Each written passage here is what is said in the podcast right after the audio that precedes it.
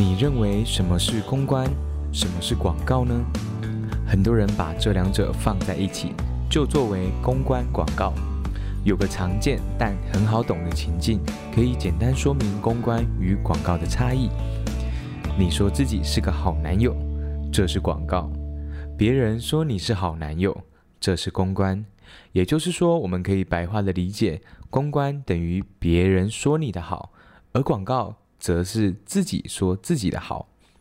今天我们邀请到公共关系暨广告系的吕智慧 Jessica 教授来到我们的现场，让我们听听专家如何解释公关与广告这两个暧昧不明的名词，也一同聆听在这个行业里头的辛酸血泪史。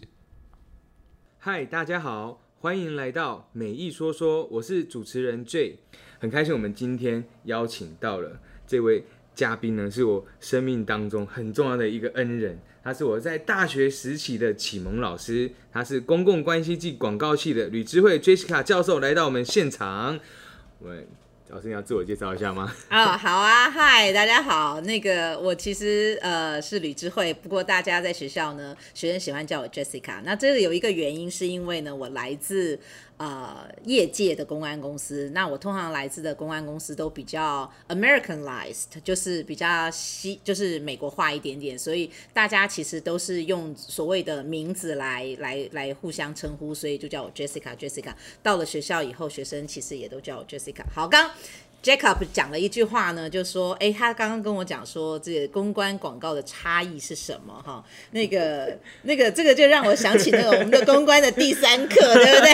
啊，好怀念。在讲到那个民众的意见，然后我记得那时候上课的时候，其实就在讲说，跟同学们在分享说，什么是公关，什么是广告。哈、嗯，我想说那一门课呢，其实刚刚那个呃。” Jacob 说对他很重要，其实那堂课对我来说也很重要，因为有 Jacob 在的那一年呢，我就这样被他折磨了好几堂课。因为呢，他在上呃，我我要讲一下那个课其实是在一下，对，在一下。然后呢，他其实上到中间的时候呢，他就来找我了。然后我又要讲那个故事了，可以讲吗？可以，可以分享。请说，请说，请说。对，然后 Jacob 就开玩笑，开玩笑。Jacob 就问我说：“老师。”你有兴趣带志工吗？我说，哎、欸，我有兴趣啊。然后，可是呢，因为下一届是我自己真正的学生要进来了，所以我打算隔一年我来开始呢，就是投入所谓的这个呃偏乡服务。他说，老师，你既然有心的话呢，你为什么不从今年就开始？你看这个学生已经开始在说服老师。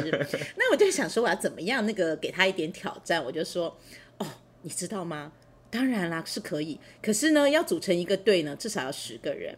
他说：“嗯，老师，我想想。”隔了大概两三个礼拜，他又来了。他说：“老师，我凑齐了，而且是十一个人，超过你的那个 多一个，多一个，对，我多一个，多一个，多一个。”然后我就说：“嗯，好。那其实你知道出去偏乡服务嘛？嗯、所谓的偏乡，当然它就要有点点遥远。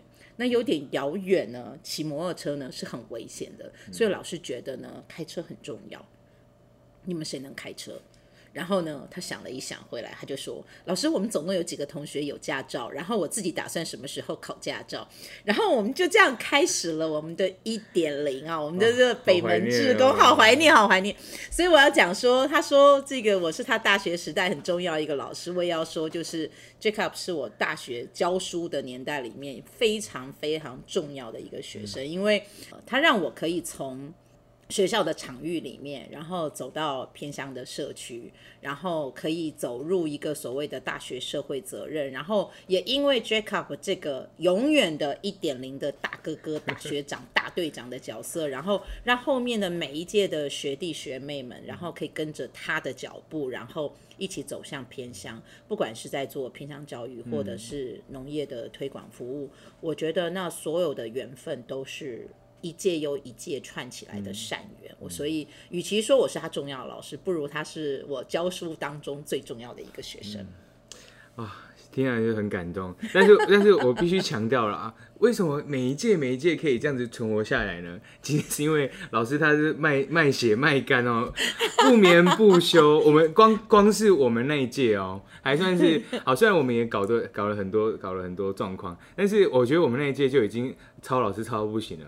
然后我我发现哇，我们大家真的，大家一届在比，我们很像是在比大牌的这样子，每届学生，呃，这是很困难啊。老师还要去接触到来自很多不同的背景。其实我相信这是老师他自己在公关上面很成功的一个地方，是他不会让自己好像就是你你来接触我有的。然后你来认识我所有的老师，他的做法很特别，特别是像是我，我从小到大其实我是吊车尾学生，然后老师他就很知道我可能可以发展的长处在哪里。听众可能不会很清楚知道我们在讲的啊，自工啊，哦，或者说我们在讲偏向是什么。我这边稍微跟大家解释一下，老师他的专业领域其实非常广。老师他曾经在奥美公关任职，嗯，奥美公关就是我们公关界的玛莎拉蒂。哦 然后他老师也曾经在福特汽车，嗯，然后在联泰公关，他就就是联广集团的，对，同事品牌行销、公关、广告等等职位。他后来转战到一个教育的一个现场，教育的工作。其实对老师来说，要把他业界的这些专业呀、啊，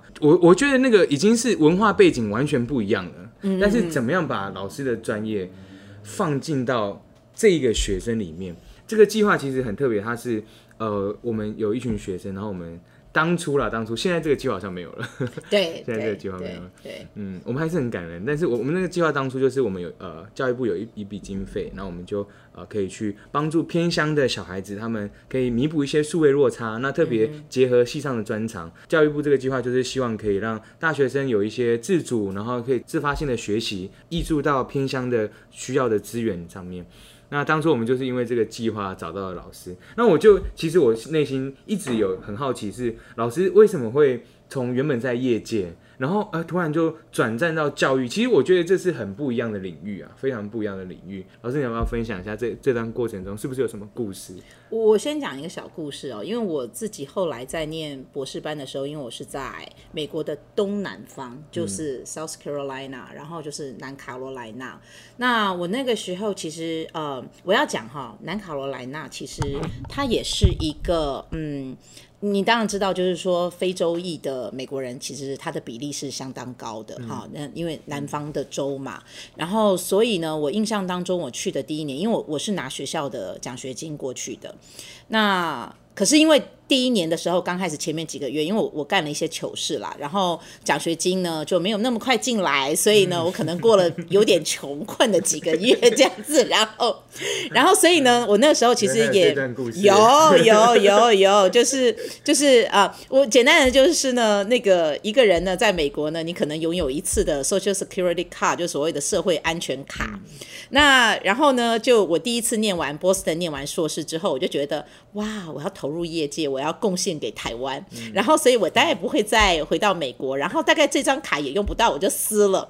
然后等到第二次呢，哦、拿了奖学金去念博班的时候呢，那个学校就说：“哎，你要申请奖学金嘛，先把你的那个社会安全卡拿来。”我就说：“那不就是在申请一张新的吗？”他说：“没有，那张卡就是永远跟着你。”哦。好糗大了，他 那是证明你是安全的人，知道吗？没有啊，他就是有点像是那个你在美国的一个身份证啦，哦、就是那就是一个身份证，就是你、哦、你把你在美国撕掉了，哎，对呀、啊，对呀、啊，对呀、啊，然后所以我就花了一个很长的一段时间，呃、然后那个就是重新申请，嗯、好，那那段时间其实拿不到奖学金，然后手上你你其实就。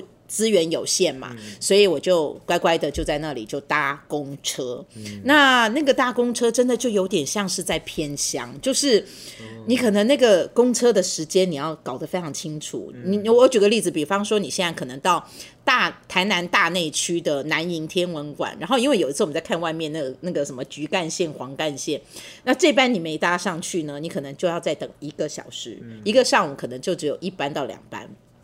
所以那个时候，其实我就搭了公车。可是公车这件事情，车就等于说你要完全的按照他的时间，那我发生很多很多的故事，就是包括说我在呃学校里面，我在一个比较偏僻，我们就是有一个摄影棚上远距课程，嗯、那个远距课程呢上完的时候已经大概十点多，已经是公车。最后一班车，就是我没有搭上那一班车，我大概就要走一个小时才能回到家。对，然后我印象当中有一次，我我真的。非常的傻眼，因为公车司机就在我面前开过去，为什么呢？因为那公车司机呢，他一边开车一边在看手机。哦。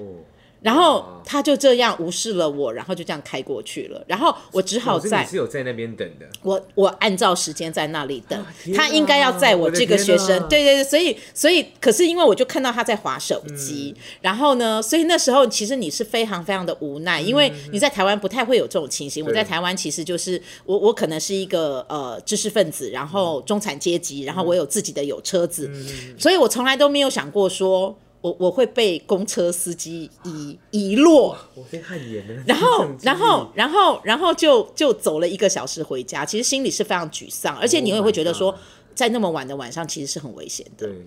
那那另外一次，其实我在公车上面，其实我我大概碰过两次，就是有点在公车上的骚扰，然后你那时候才真的觉得说。呃，原来你真的是一个外国人，因为整个司机是没有，嗯、整个车上是没有人要帮你，连司机，嗯、我们常常在台湾听到说啊，那个什么性骚啊，什么什么要把这个、嗯、呃这个这个这个对大声喊出来，然后旁边人，然后或司机把门一锁，然后就开到警察局门口，没有这回事，然后。所以他那种言语骚扰，例如我我举个例子啦，比方说，呃，他可能拿出一些很假的项链，说我把这些我把这些 jewelry，我把这些呃珠宝送给你，然后你可不可以成为我的新娘？那这其实就是一种骚扰，对不对？嗯、然后，所以我历经我我那时候就会觉得说我我其实，在台湾怎么可能会遭受到这样子的？嗯、你会把他告到爆啊？对，然后那那当然就是那你就会尽量。不要在错误的时间上错车，嗯、然后。最让我感受到一件事情的是，我记得我有一次在那个总站等公车，嗯，然后那个公车不晓得为什么它就 delay，它就有一点点延迟，一直不迟迟不发车。嗯、然后我我我我稍微观察了一下车上的，那就很多非洲裔的居民，然后我相信他们应该是属于就是可能不是太有钱的。嗯、然后我我那时候印象好深哦，就是一个年轻的妈妈，她的小孩一直在哭，然后可是公车司机就是没有开车。那后来我们在等的过程当中，我看到两个白人的女性，然后穿的光鲜亮丽，然后穿着那种就是套装，呃，然后蹬着高跟鞋，然后。然后我那时候就会从那两个女生的身上，我就觉得好像看到以前我在澳美的我。后来我大概依稀听到他们在为什么过来那个车站，然后好像是因为他们为了一个比赛，那个比赛有点像是说呃什么公车什么大声说啊，公车的广告啊竞赛，他们想来看看那个竞赛的的的的成果。然后我那时候就在想说，哇，这是标准的行销人或公关人，或者是在业界的人士，就是。他可能想出一些很多的 idea，那这些 idea，然后就是那个，呃，我帮你，我帮你，呃，做一个摄影比赛啊，我帮你做一个什么样子的比赛，然后呢，可是问题是，这个公车或这个公车的品牌，它可能最要改善的，可能只是准时发车，嗯，然后只是要有更多的班次，嗯，然后要能够告诉他的司机说，你该好好开车，嗯，然后我就在想说。我回过头来，我们后来我们老师有在上课的时候讲，他说，他说你现在或你的未来，其实就是过去的你所累积的。嗯，You are who you've been through。我我的意思就是说，你过去累积了所有的事情，其实就会累积到现在，然后成就了现在的你跟未来的你。我后来回过头来去想说，我为什么会走到从业界走到教育？我发觉我是一个，嗯，即使我是在一个业界人，我发觉我是一个还蛮喜欢去观察环境的人，或观察人的人。就我其实是很在意人这件事情的。就是我常常在做我的公关的案子的时候，我会回过头来问我自己：这样是对的吗？嗯，那那这又回过头来到福特的时候，因为福特那时候其实我们曾经从一年卖五十几万辆，然后降到哦，我说五十几万辆是全台湾一年可能卖到五十几万辆车子，然后一直到所谓的经济不景气的时候，卖到全台湾只剩下一年只有四十几万辆车子。那也就是说，一个就是库存嘛，第二就减产，嗯，第三就是优退嘛。那所以我，我记得那时候我们其实就在做优退的时候，其实我花了很多的时间，除了在准备优退的公关事宜，就是因为我们要去有可能要有记者，要可能要有一些新闻的沟通。但是我每一天从中立开车回中和的时候，我每天在路上一直问我自己说：“请问我现在做的事情是对的吗？”那些要准备申请优退的的的员工，他是他是开心的吗？所以后来，其实我花了很多时间，其实跟我们场内的一些准备要申请优退的人，我才了解到说，哦，第一件事情是他们觉得优退的方案很好，嗯，比他们继续做下去熬到二十五年的的优惠的、嗯、的 package 那个那个那个还划算。嗯、第二呢，就是有的人就说我终于可以休息了。还有人说，我终于可以拿这笔钱去开做一个对，去做一个小吃的生意。嗯、然后我那时候就是回台北的路上的的方向盘的时候，我才开始稍稍的安定下来说，嗯、原来我现在做的事情不是一个呃违背良心，或者是我们的公司呃没有违背一个原则的事情。所以后来回过头来，我发觉说，我为什么会慢慢慢慢逐渐从业界走到学界、教育界？嗯我我我发觉就是说，其实，在做公关的这中间，其实我是很喜欢公关，否则我不会从哦，我要稍后讲一下，因为我其实原来其实大学念的是法律系，我不会从法律系然后转到传播，然后再转到公关，没有没有，然后所以回过头来，我觉得为什么会从业界走来，就是因为我发觉说，嗯，我喜欢观察，然后我喜欢分享故事。我也喜欢听别人说故事。嗯、那这所有的中间呢，我觉得这个沟通的过程当中，呃，我我去我觉得那是一个很棒很棒的一个学习。所以我觉得那是一个很自然，慢慢慢慢的走到学界，走到教育界。然后我一直走到南卡罗来纳的时候，经过这些事件，回过头来才回到想说，哦，我好像在那个车站发现了我的一些使命跟职志。嗯，然后。嗯然后我才知道说，我后来一路跟着像像你们这样做志工，然后我我我我我这样走出去，走到昆山以外的场域，然后比如说做志工啦，或做农业推广什么，然后我才发觉说，哦，原来我好像就是该做这些事情的。那我觉得做这些事情如果是对的时候，你就会发觉你会越做，你中间一定会有一些低潮，是但是这中间。你会越做越顺，因为你是开心的，嗯，然后你也会发觉，就是有更多的人愿意在这艘船上，然后一起共同做那件事，然后不管是学生，不管是合作的伙伴，然后你也会发觉说，哎，就越来越多人会愿意帮助你。那我觉得其实那个过程其实就是一个很善的循环，可是。重点是你要做那件事情是很开心的。嗯、那我们现在在做的那些事情，回过头来，我又觉得说那些场域，其实它又提供了一个很棒很棒的一个公关的一个一个练习。就是你除了要有一个好的 idea、好的创意之外，其实公关有一个最重要的，就是你应该要对环境人所在的那个环境，你有更多的关心。哦，不一定是关怀，我说的是更多的关心，更多的注意。那所有我们在注意的议题，不应该只是啊、呃、政治，除了政治之外，嗯、应该还有很多的议题是可以注被注意的。比方说偏向的教育，是比方说农业的推广，是比如说。就算只是一个农田里面的女性的农夫，她所在的一个，她对于作为一个女性农夫的自觉，我觉得那样的一个性别的意识，我觉得都是我们在这个场域里面回过头来，其实他会，嗯，我觉得他会善化、跟美化、跟修正公关的那个外表，对，他不是一个纯粹亮丽的。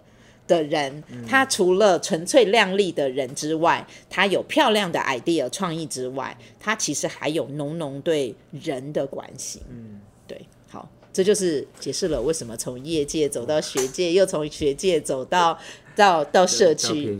哦，不好意思，我好像讲了一个很长很长的故事，但是我我觉得每一件事情它其实是环环相扣。哎，我觉得是。然后你猛然在某个角落，你生命的角落，你停下来，发觉说，当你做的那些事情，它都有一些意义的时候，其实你会是开心的，嗯，对。然后它真的都跟公关有关的，嗯，对，嗯。如果听完的朋友，你想要重新上公关这门课的话，欢迎到昆山科技大学点名 Jessica 吕智慧吕老师，请报名他的课。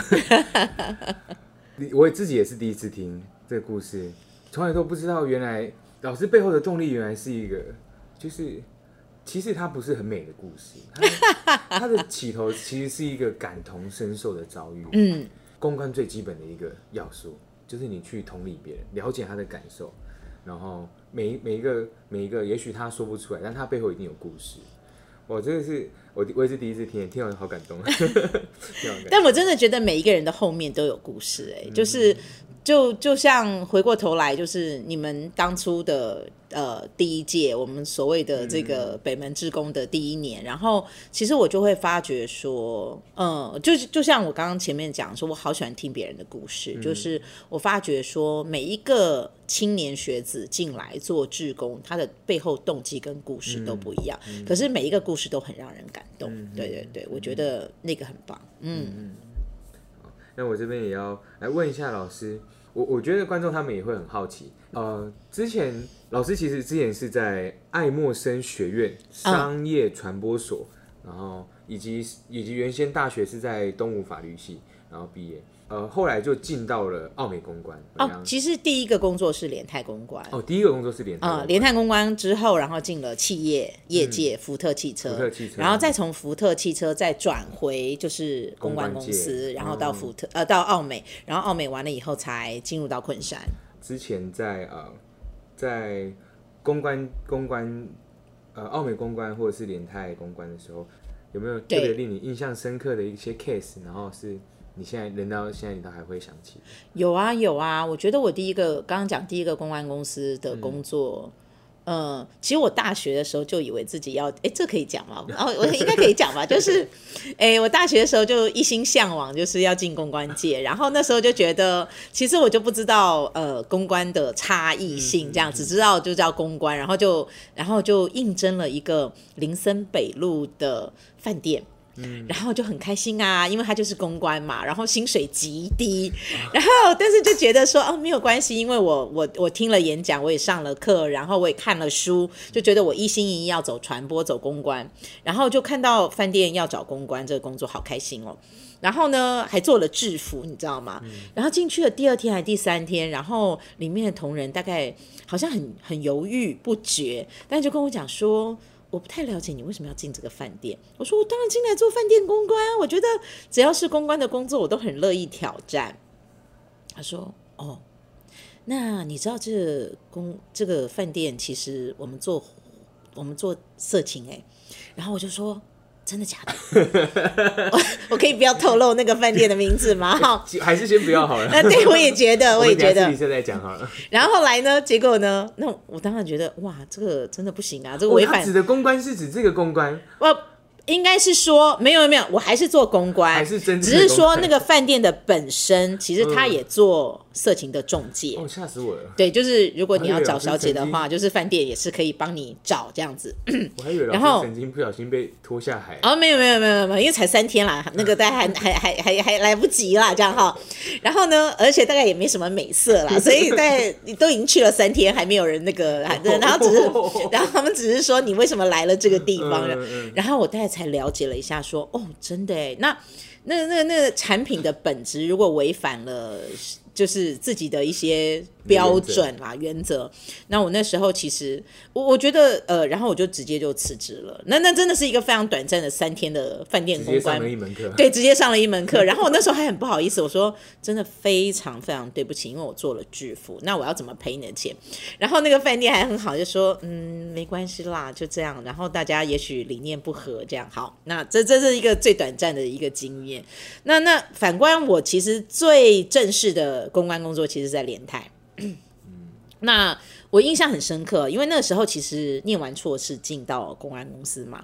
那公安公司我，我我印象当中，我的同学同样是法律系的同学，然后回来起薪就比我多了一一万块钱。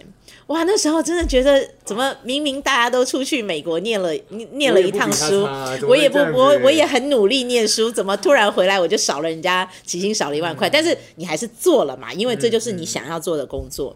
但是后来你就会发觉说，其实你进去之后呢，其实你不会觉得因为你的硕士念的有多优秀，你在学校里面得了什么优秀杰出学生奖，那你进去之后，其实啊，你就是一个菜鸟，而且还是一个有一点点年纪的菜鸟。对，因为我们动物法律是要念五年，然后我又出去念书了一年半，所以其实我真正进到公关界的时候，可能比一般大学生还年长个两三岁。好，因为多念了嘛。可是问题是，啊，你就是你就是新手，就是新手，不会因为你的年纪比较长，你就变得比较不菜，或变得比较厉害。那所以呢，第一件事情就是，呃，当时就是每天的工作就是影印、影印再影印，所以我常常说我很会影印，就是所有那些基础的工作我都很会哈，就什么传真啊、影印啊。然后第二件事情呢是，所有菜鸟会会犯的错，你都会犯，呃。你以为你自己写作有多厉害，但是因为你那时候是在，哎，我们是在 Emerson 嘛，那 Emerson 我们那时候学的其实就是英文的逻辑思考，嗯、那你从来没有真正用中文写过新闻稿，完全不一样。因为法律其实很简单，往往就两句话：A 法官说什么，B 法官说什么，然后最后我们的法源依据是什么，所以最后我们应该倾向于 A 法官或 B 法官。当、嗯、结束。嗯，好，那可是呢，到了公关呢，就不是，就是你要起承转合，你还要把故事的背景交代清楚。所以呢，你的引言是一个五个 W 一个 H 嘛，就是你要把什么事情在什么时候发生，对谁说，然后你的新闻讯息是什么，然后后面还要第二段、第三段去阐述。我通常那个新闻稿写完第一段引言，我就写不出来了。因为那就是完全是法律，哦、完全写不出来。然后我还记得我那时候的一个小老板，每次改我新闻稿的时候，他都用大大的红签字笔就写说退嘛，或者是烂嘛。就 Jessica 这个新闻稿写太糟了。对，真的？真的真的，因为我真的写不出来，因为那个过去那个法律系的训练跟新闻的训练完全不一样。我从来没有用中文新闻的概念去、嗯、去讨论。对，那那然后呢，再来就是呃，再来就是你你会犯错嘛？嗯，包括我记得我犯过最大一次错就是我我那时候都不知道，你知道，就是被爸爸妈妈保护的很好。我觉得现在小朋友一样，我我也是一样。然后呢，就是你知道那种大宗的邮件，就是印刷品，嗯、它其实就会告诉你说，那个上面有一个号码，嗯、然后就是邮字什么什么什么号，将来邮局就直接用这个来直接跟你收一笔整笔的费用。哦，是这样子。对，那当然它也比较便宜嘛，嗯、因为它是印刷品。然后呢，我居然就可以犯错，就是我的那个邮字叉叉叉叉号，其实是那个盛家缝纫机，有没有？那个卖缝纫机的那个很老牌的那个，嗯、那其实我办的是那个法国在台协会的一个科技展，嗯、结果呢，我所有的 DM 就这样通通错。我我印象当中那一笔钱还不小，是两万块，那都已经是超过我的薪水的一半了。然后我当场傻眼，因为我知道我犯了那个错。然后对，所以那时候其实后来我想了很久，你要怎么藏，好像很难藏。我后来就直接就带着那个错误去找我的小老板，我就说，我犯了错，我真的错了。然后我问了一下邮局，我可以怎么改？那可是问题是，势必这个 DM 这个科技展 DM 要重印，嗯、那我愿意赔款。然后，但是我不知道怎么做。但那那个时候，我的老板只对我讲了一句话，他说：“Jessica，我觉得你做这件事情是错的。”没有错，就是你是错了。好，但是我觉得你如何解决这件事情的态度，是我们觉得很认可的。第一，你认错了；第二，你没有只认错，你带了解决方案。也许那解决方案是错的，但是你还是带了解决方案。那那个时候我就知道说，其实我的老板就告诉我说，有一个很重要的观念，就是你不能只是带着错误来，你要至少你要自己去经历过那个、那个、那个。经历，然后告诉你的老板说，告诉人家说我打算怎么解决。嗯、那你觉得我这个解决方案是对还是错？嗯、那当然，后来其实公司觉得这种事情一定会发生。那我觉得公司非常佛心啦，他就说我们会吸收这个成本。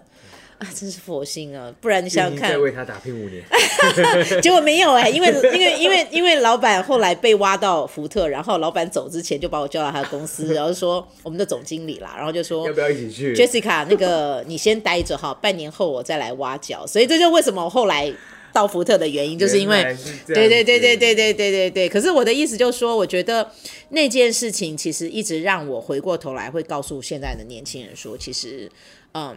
不要怕犯错，这也跟我后来现在跟这么多学生，刚刚其实 Jacob 有讲到说、嗯、啊，每一年的学生都会都都都在比那个犯错犯大，呃，对，就是犯错犯大条。嗯、当然，呢第一时间一定会被我骂到臭头嘛。对对，没错，完全是。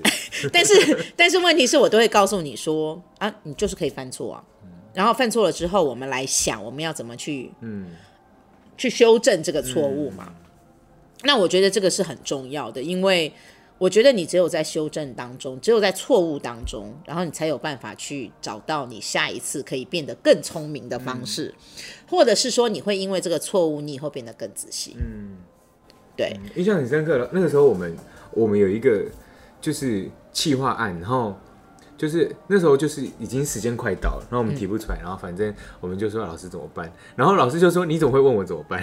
应该是你们要想办法、啊。”对，就是我我我我们自己那时候哦，就是上了一课啦，我们就觉得说，对，其实我们谁都知道问题是这什么，其实每个人应该都有发现问题的能力。可是我觉得老师那时候带领我们有一个很好的是去去看见问题不是很困难的，但是针对这个问题想到解决方法。